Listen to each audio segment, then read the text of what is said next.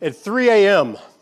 on the morning of May 16th, 2003, I was on our boat sailing through the Gulf of Maine, 50 nautical miles from Falmouth, on the last leg of what had been an 1,800-mile, two-week voyage from the British Virgin Islands to Maine.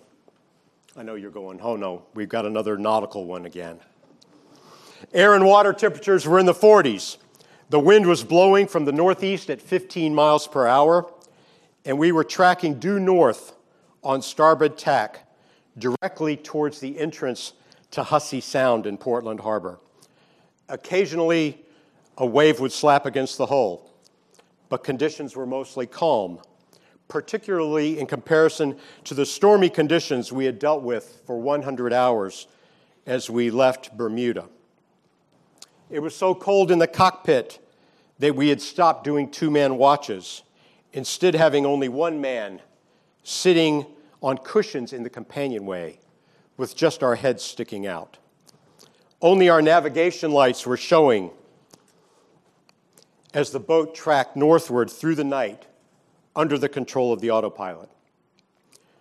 The rest of the crew was asleep as I stood my watch, bundled up in foul weather gear, wearing a harness and tether connecting me to the boat, on the lookout for ships in the night.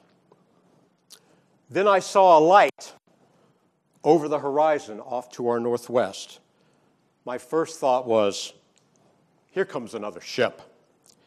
We had encountered one cruise ship, one freighter, and a tug pulling a barge on various nights during our trip from the BVI. The first thing you saw was a glow in the sky. Then the light would get brighter as the ship came over the horizon. Since the horizon is only 12 miles away, it was less than an hour from the time we saw a glow in the sky to when a ship would be upon us. We were uncertain as to whether the ships could see us. Did they even have lookouts posted? We tried hailing them on the radio, flashing a spotlight on our sails, and we got no response. We ended up taking evasive action every time, altering course to avoid being run down in the night. But this time was different. After 30 minutes, I noticed that this light off to our northwest hadn't changed in intensity or bearing. In fact, it now continued to stretch ahead of us, and I finally figured out that the glow was the lights of the Maine coast, just over the horizon. Home. We were almost home. So I sat there in the companionway, sailing through the night towards the horizon and the lights of home. I can't ever remember being as excited at the prospect of a homecoming as I was in that moment. I knew that today our trip would be over. Our families would meet us on the dock when we arrived. I knew that Jana and our daughters would be there, that she would make me my favorite dinner that night, and that tonight I would sleep in my own bed. I knew that it would be a wonderful homecoming, and it certainly was. It was a homecoming I will remember for the rest of my life. But as wonderful as that was, I know that an even sweeter homecoming is coming someday. I know that on that day when this physical life is done, I will see Jesus. And what a wonderful day that will be. It will be the sweetest homecoming I can imagine. You see, even now, Jesus prepares for our homecoming as we do his kingdom work on the seas of life. We see this principle in John 21, in the account of Jesus' appearance to the disciples beside the Sea of Galilee. Let's set the scene. We are now in that period of time, 50 days, between Easter and Pentecost. Following Jesus' instructions, the disciples have traveled the 80 miles from Jerusalem to Galilee. They're waiting there to see him. They've returned to Galilee, back to where it all started. where Jesus' three-year ministry began, where he performed miracles, healed the sick, and taught thousands of people along the seashore. They have probably returned to their own homes. Now they're waiting for Jesus to appear, and a group of 7 of them are together by the Sea of Tiberias, or the Sea of Galilee. According to church tradition, this appearance of Jesus to the disciples happened in Tagba, an area about 2 miles south of Capernaum, along the northwestern shore of the Sea of Galilee. There are 2 churches there. One is the Church of the Multiplication, where tradition holds that Jesus performed the miracle of the loaves and the fishes. And the second is the Church of the Primacy of Peter, marking the spot where Jesus made this appearance to the disciples. We went there and walked the rocky beach in January of 2012. We've got a natural amphitheater where Jesus could be on a boat and talk to the crowd on the hillside. So it's easy to see why so much of that early ministry took place there. When reading this story, the first thing you think is, haven't I seen this before? This fruitless overnight fishing trip, this command by Jesus to cast the nets resulting in a miraculous catch. Yes, we see a similar miracle in Luke chapter 5 as Jesus calls Simon along with James and John, telling them that from this time forward, they will be fishers of men, and first drawing the analogy between fishing and evangelism.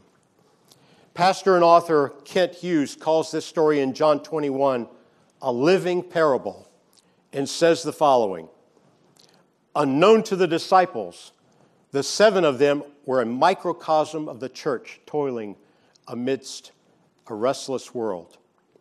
The fact that the church would have a great work among the Gentiles is seen in that the sea, which in Scripture represents the nations, is in Galilee, the area of the Gentiles. The tiny boat bearing the apostolic band portrays some abiding realities. A primary obligation of the church is fishing or evangelism. This specific idea was far from the apostles' minds as they fished that day, but clearly that is what John wants us to see. Evangelism is to have a prominent place in the ministry of the church. In this passage, I see 4 aspects of this fishing expedition, 4 aspects of the church's voyage of evangelism. First aspect this morning, an empty net.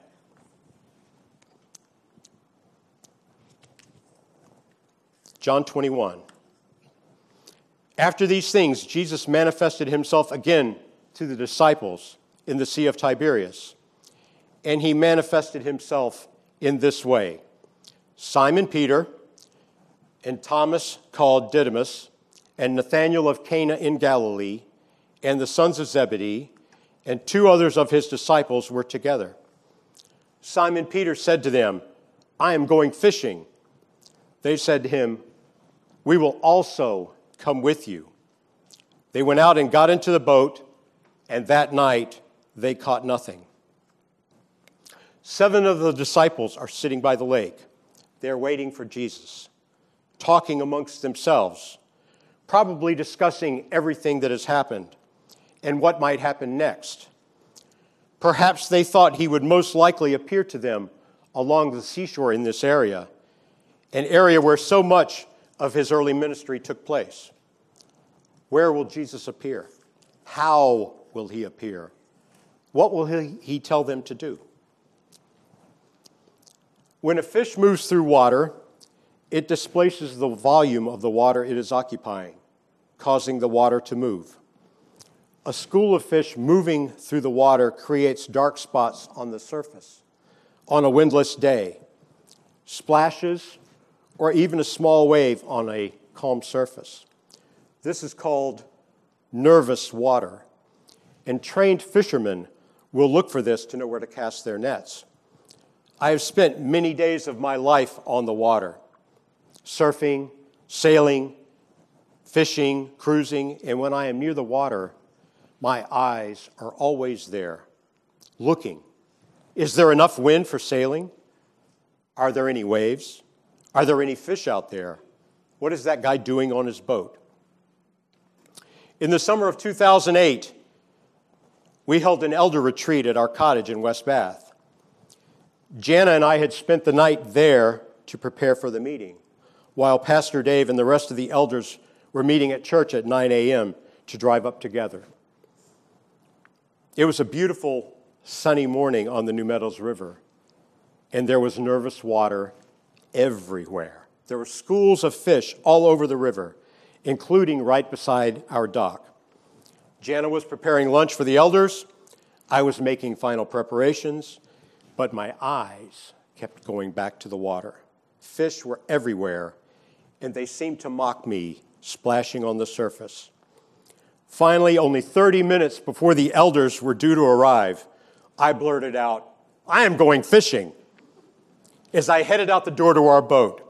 Jana has heard me say those exact words, the exact same words that Peter uses, more times than I can even count. And of course, that morning, I caught nothing. Some commentators have written that this seemingly spur-of-the-moment fishing trip was due to Peter's inability to sit still, his need for action. But I think there's a different explanation. I think that Peter loved fishing. I think Peter was seeing lots of nervous water. But I also think he was being tempted to resume his prior life. There's no doubt that fishing is a hard and physically demanding lifestyle. But Peter had been making his life as a fisherman before answering Jesus' call. Peter and his brother owned a fishing boat. We know this from Matthew chapter 4. Zebedee and his son James and John owned a fishing business. They had a bigger boat, and they even had servants, as shown in Mark 1:20. So they had prospered in their lives as fishermen, and evidently Peter still has his boat. Notice he says, "I am going fishing." He doesn't say, "Hey, John, can I borrow your boat so I can go fishing?" He has been at his home in Capernaum. He is sitting beside the lake where he has made his living as a fisherman for his adult life. All of those things, the fish, the water, his home, they're like a siren call pulling him back to his prior life, to that past life. And he doesn't know what Jesus is going to tell them to do next. Notice that in verse 15, sitting in front of the fire and the fish, Jesus asks him, "Do you love me more than these?" While waiting for Jesus to appear, Peter has let his love for fishing in his past life spill out into this spur-of-the-moment overnight fishing trip. And he has been corrected. His net is empty. Are we being pulled back to that past comfortable life in the church? When the pandemic started, we canceled virtually all church activities and ministries, things that we have done for 40 or 50 years in this church. We miss those things, those comfortable aspects of church life. As the pandemic winds down, will we immediately go straight back to what we've done before? Is that what God wants? Or should we be praying for His direction and leading in our ministries, looking for His will and what should be done, and how we re-engage in ministry and evangelism? The result of that night's fishing, an empty net, is a reminder from the Lord, as He tells us in John 15:5, that apart from me, you can do nothing. That brings us to our second aspect this morning, owning our failure, verses 4 and 5. But when the day was now breaking, Jesus stood on the beach. Yet the disciples did not know that it was Jesus. So Jesus said to them, "Children, you do not have any fish, do you?"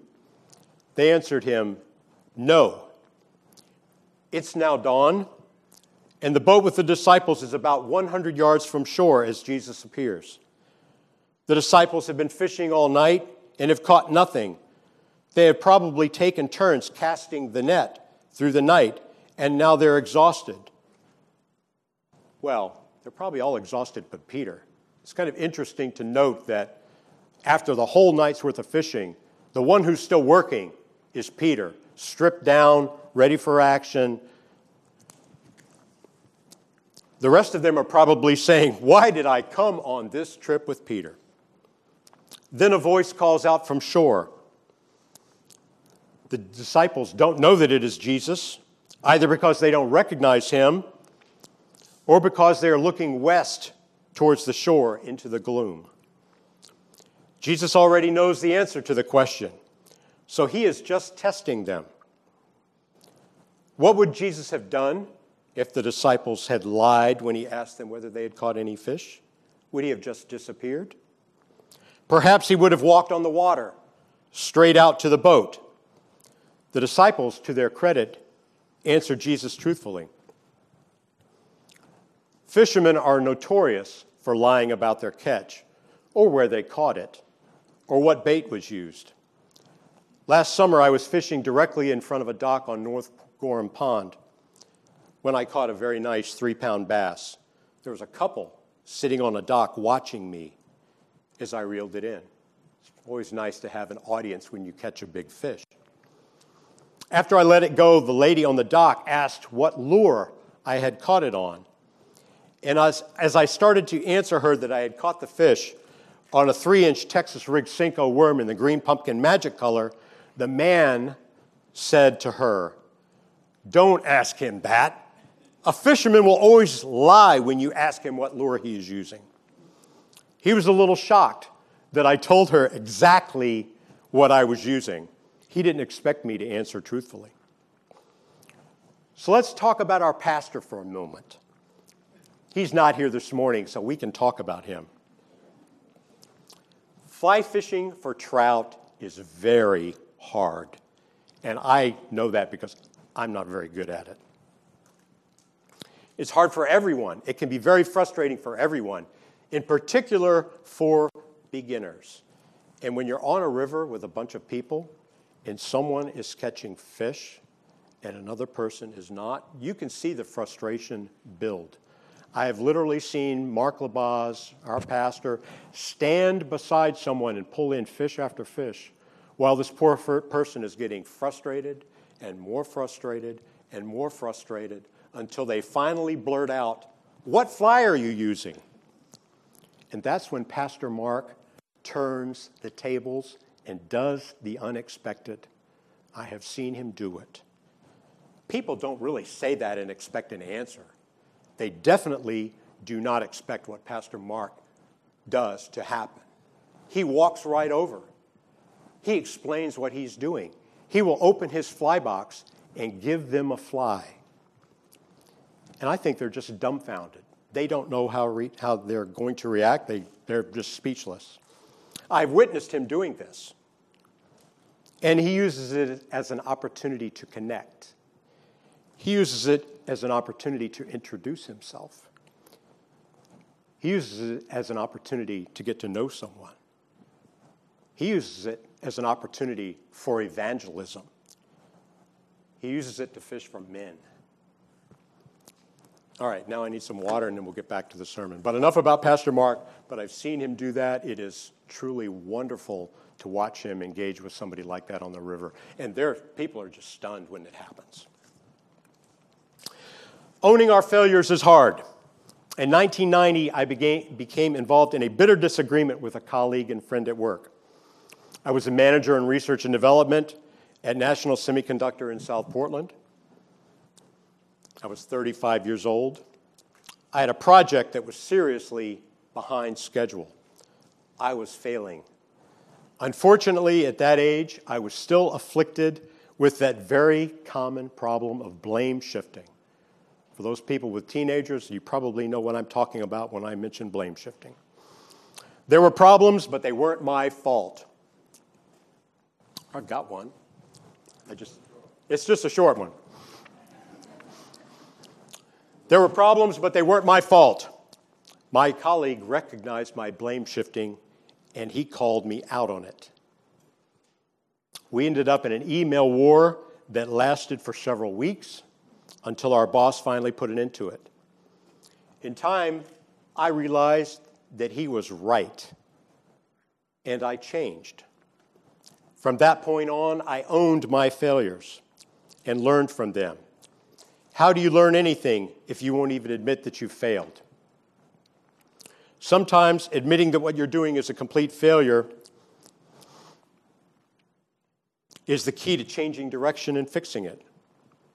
I dug deeper, worked harder, got more creative, took more risks. I had plenty of both spectacular successes and failures in the rest of my career. And when I failed, I owned it and accepted responsibility. Looking back on it, that change in behavior was one of the most important, formative events in my career. Years later, I apologized to my friend, and I thanked him for what he had done. Owning our failures is important in ministry, too. If we never failed in ministry, how would we ever learn to be truly dependent on God? We learn true dependence on God in our brokenness, in our failures. Malcolm Muggeridge said this about failure: "Christianity from Golgotha onwards has been the sanctification of failure. Peter, the great rock, rose from the rock heap of failure." Our failures bring us face to face with the weaknesses and inadequacies that lie within, so that God's strength can be made perfect in our weakness. Author Kent Hughes puts it this way: "It is in the breaking of these clay vessels, our failures, that the riches of God are exposed for us, for all to see. It is primarily our failures that create in us a poverty of spirit and thus make us fit receptacles for the blessings of the kingdom of God." One of the great faults of the church and many Christian organizations is saying souls are saved when they are not, asserting our effectiveness when we are ineffective, making claims for a ministry when we should be lamenting its failure, and loudly proclaiming our effect on the world when the world does not even know we exist. The creative processes of the Holy Spirit, God's power in our lives, become fully operable when we admit exactly where we are, owning our successes and our failures. Third aspect this morning, a full net. "And he said to them, 'Cast the net on the right-hand side of the boat, and you will find a catch.' So they cast, and then they were not able to haul it in because of the great number of fish. Therefore that disciple whom Jesus loved said to Peter, 'It is the Lord.' So when Simon Peter heard that it was the Lord, he put his outer garment on, for he was stripped for work, and threw himself into the sea. But the other disciples came in the little boat, for they were not far from the land, about 100 yards away, dragging the net full of fish." In 2010, my brothers and I went fishing for redfish in Morehead City, North Carolina. Early on the first morning, our guide took us far up into the marsh looking for shrimp. Live shrimp are like redfish candy. When he finally found a small school of shrimp, he reached into a locker, pulled out a cast net, and began casting the net to catch some shrimp for bait. That was the first and only time I have ever seen someone cast a net in that fashion. The guide was frustrated. He was working hard, and on most of his casts, he caught nothing, even though he was casting at a school of shrimp directly in front of the boat in about 2 feet of water. He asked if I wanted to try my hand at it, but after watching him for a few minutes, I said, no, I don't want to do that. In the end, it was a lot of work and time for just a few shrimp. On my next trip, when the guide asked whether I wanted to use live shrimp, I told him yes, and we went to a bait store and bought 10 pounds. The disciples have fished all night and have caught nothing. Now it is dawn, and with the added light, if there was nervous water anywhere, Peter would see it. The cast net only catches fish within a few feet of the surface, so Peter must have been an expert in spotting schools of fish. Even so, there doesn't seem to be any resistance when the distant voice tells them to cast on the other side of the boat. Do you think the disciples had a premonition when the voice from shore told them where to cast the net? You would certainly think so. Don't you love Peter's reaction when they feel the net full of fish? And John says, "It is the Lord." He grabs some clothes, putting something on, and throwing himself into the water to swim the 100 yards to shore. He wants to see Jesus, and he doesn't care about the fish.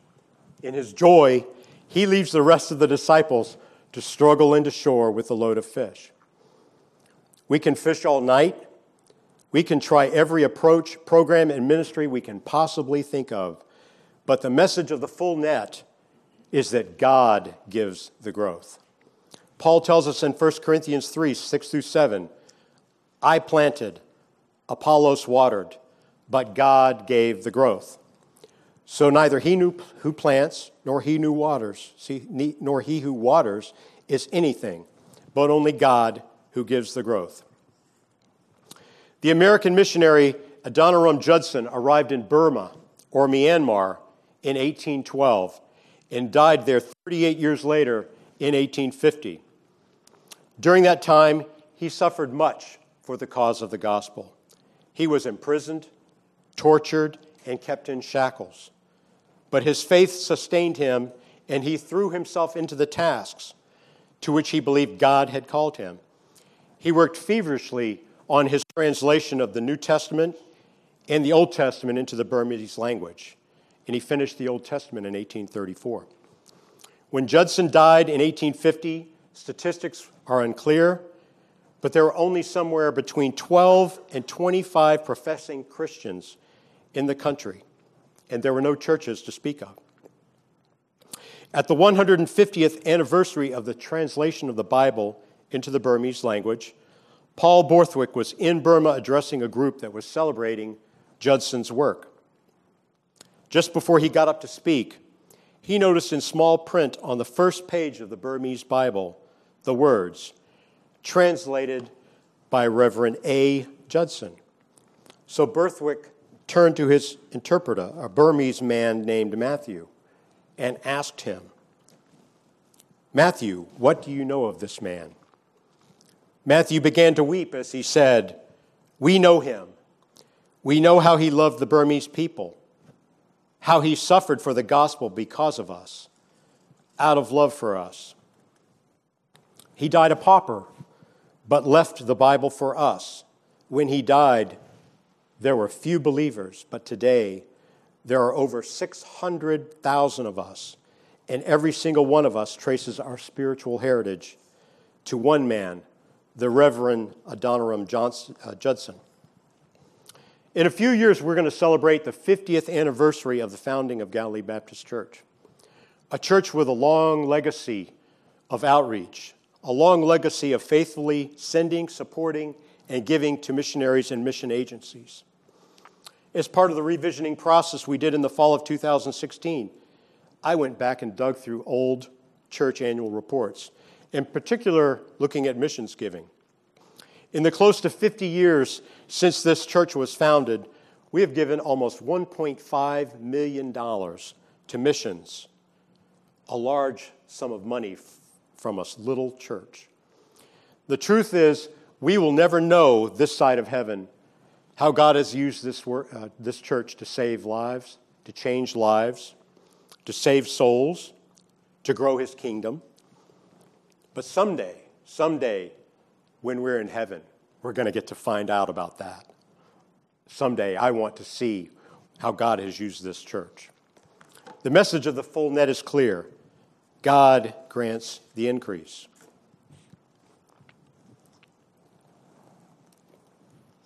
Fourth aspect this morning, receiving our reward. Verses 9 through 14. So when they got out on land, they saw a charcoal fire already laid and fish placed on it and bread. Jesus said to them, bring some of the fish which you have now caught. Simon Peter went up and drew the net to land full of large fish, 153. And although there were so many, the net was not torn. Jesus said to them, "Come and have breakfast." None of the disciples ventured to question him, "Who are you?" knowing it was the Lord. Jesus came and took the bread and gave it to them, and the fish likewise. This is now the third time that Jesus was manifested to the disciples after he was raised from the dead. We first saw the coast of Cape Elizabeth at 10 a.m. on the morning of May 16, 2003, and entered Portland Harbor at noon. As we motored up to the Portland Yacht Club dock at 1 p.m., I could see a crowd of people waiting for us on the dock. I could see Jana and our girls waiting for me. The trip was over. After the preparation, the stress, the sleepless nights, the stormy weather, the danger, the work was finished, and the voyage was over. It was a wonderful, sweet homecoming. This scene on the beach in Galilee is a picture of our homecoming, the homecoming of the church, the homecoming of those believers who have performed his kingdom work in this life. And it is a beautiful scene. The rising sun, the beach, the disciples rowing the last few yards to shore with their catch, the campfire, Jesus preparing a meal for the disciples.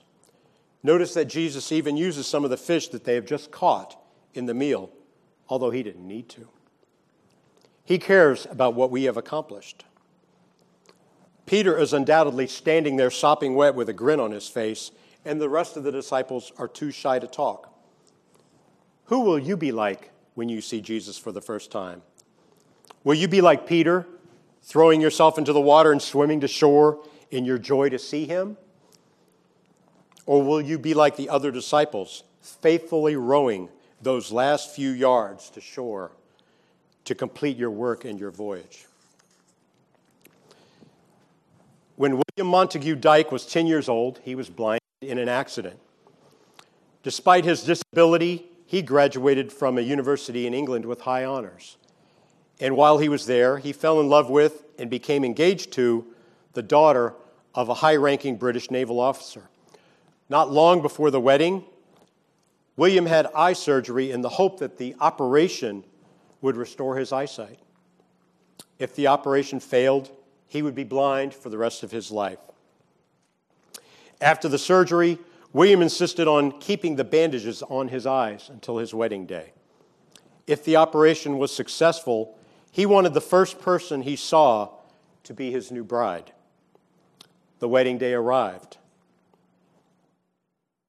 With many guests, including British royalty and government officials, there to hear the exchange of vows. William, his eyes still covered in bandages, was accompanied by his father and the doctor who had performed the surgery. The organ trumpeted the wedding march, and the bride slowly walked down the aisle. When she arrived, the surgeon took a pair of scissors and cut away the bandages from William's eyes. Tension filled the room. The congregation held their breath as they waited to see if William could see the woman standing in front of him. As he stood face to face with his bride-to-be for the first time, William's words echoed throughout the cathedral. "You are even more beautiful than I ever imagined." One day, you and I will stand face to face with Jesus.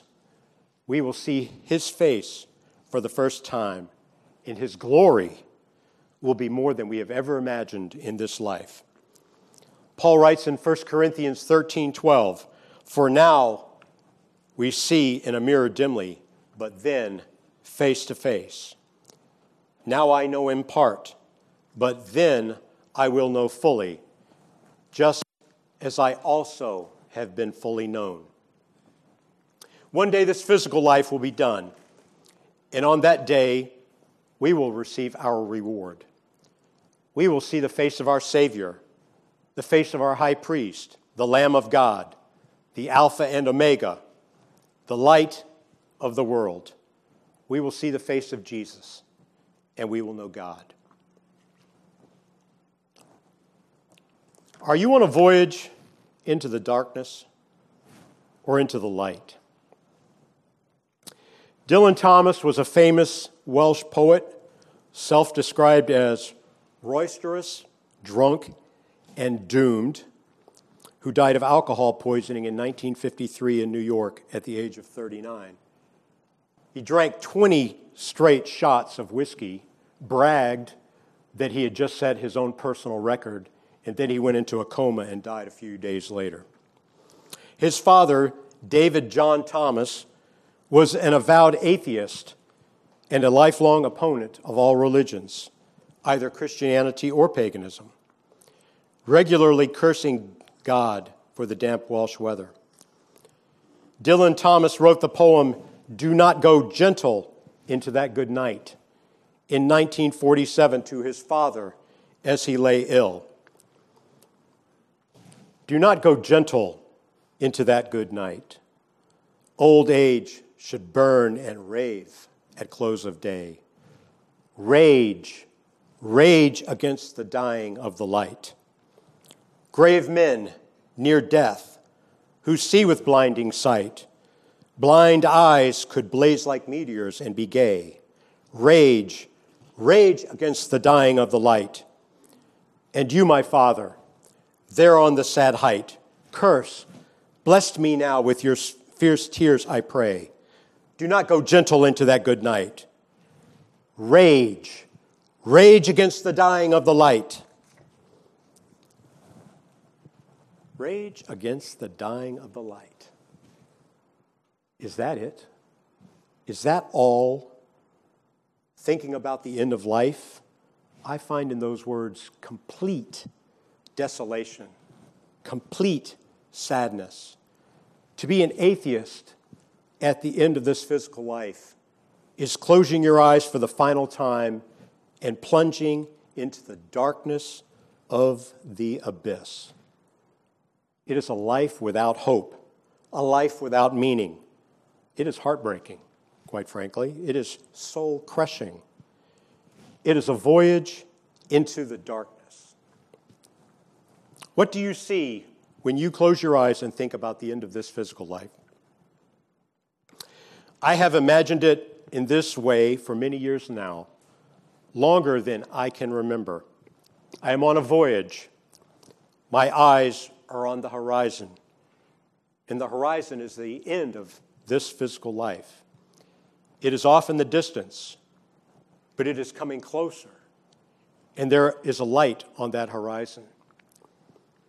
Week after week, month after month, year after year, the light grows brighter. Jesus is there. Home is there. And even as the light dims on this physical life, that light grows brighter.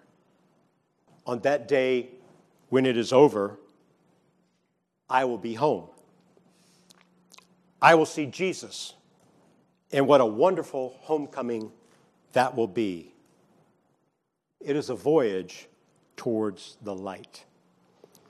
In the book, The Faith of Christopher Hitchens, author Larry Taunton writes about his friendship with the noted atheist Christopher Hitchens and relates his experience driving through the Shenandoah with him while reading from the King James Version of the Gospel of John. This is what he writes in the last chapter of the book. After Christopher Hitchens has died from throat cancer after decades of smoking. So he's looking back and he's remembering this experience driving through the Shenandoah with Christopher Hitchens. My mind goes back to the Shenandoah. The skies are clear. The autumn leaves are translucent in the early afternoon sun. And the road ahead of us is open. As we crest one of these rolling mountains, we see unfolding before us a valley of sublime beauty. In a strong, clear voice, Christopher is reading from the 11th chapter of the Gospel of John. Reaching the 25th and 26th verses, his face lights up with recognition. He stops. I know this one too. Christopher turns to Larry and asks, Do you believest thou this, Larry Taunton? His sarcasm is evident but it lacks its customary force. I do. But you already knew that I did. The question is, do you believest thou this? Christopher Hitchens is a searching for a clever riposte. He hesitates and speaks with unexpected transparency. I'll admit that it is not without appeal to a dying man. Are you going to live forever? Brothers and sisters, eternal life hinges on your answer to the question Jesus asks Mary in John 11:25 and 26. Jesus said to her, I am the resurrection and the life. The one who believes in me will live, even if he dies. And everyone who lives and believes in me will never die. Do you believe this? Mary's answer in verse 27, she said to him, Yes, Lord, I have believed that you are the Christ, the Son of God who comes into the world. Confronted by the claims of Jesus of Nazareth, every single one of us has to answer that question with eternity in the balance. Do you believe this? Believest thou this? Jesus waits for our answer. He waits for your answer, yes or no. I pray that your answer is the same as Mary's this morning. Yes, Lord, I believe. If you're unsure of your answer this morning, don't tarry. Don't wait. Eternity hangs in the balance. Talk to me. Talk to an elder after the service. Talk to Pastor Mark. Please, don't wait. Are you on a voyage into the darkness or into the light? Lord, we thank you for Jesus this morning, the sacrifice that he made for us, his cleansing blood, saving us from our own unrighteousness. He is the resurrection and the life. He is the light of the world. We believe that this morning. We believe that we will have eternal life through him. And Father, we look forward to that glorious day when we see him face to face. No more sorrow, no more pain, no more tears. What a day that will be. Father, help us always to keep our eyes on the horizon and the light, even as we struggle through the pain, sorrow, and difficulties of this everyday life. Use these things always to point us back to you, to bring us closer to you and strengthen our faith in our walk with you. Amen.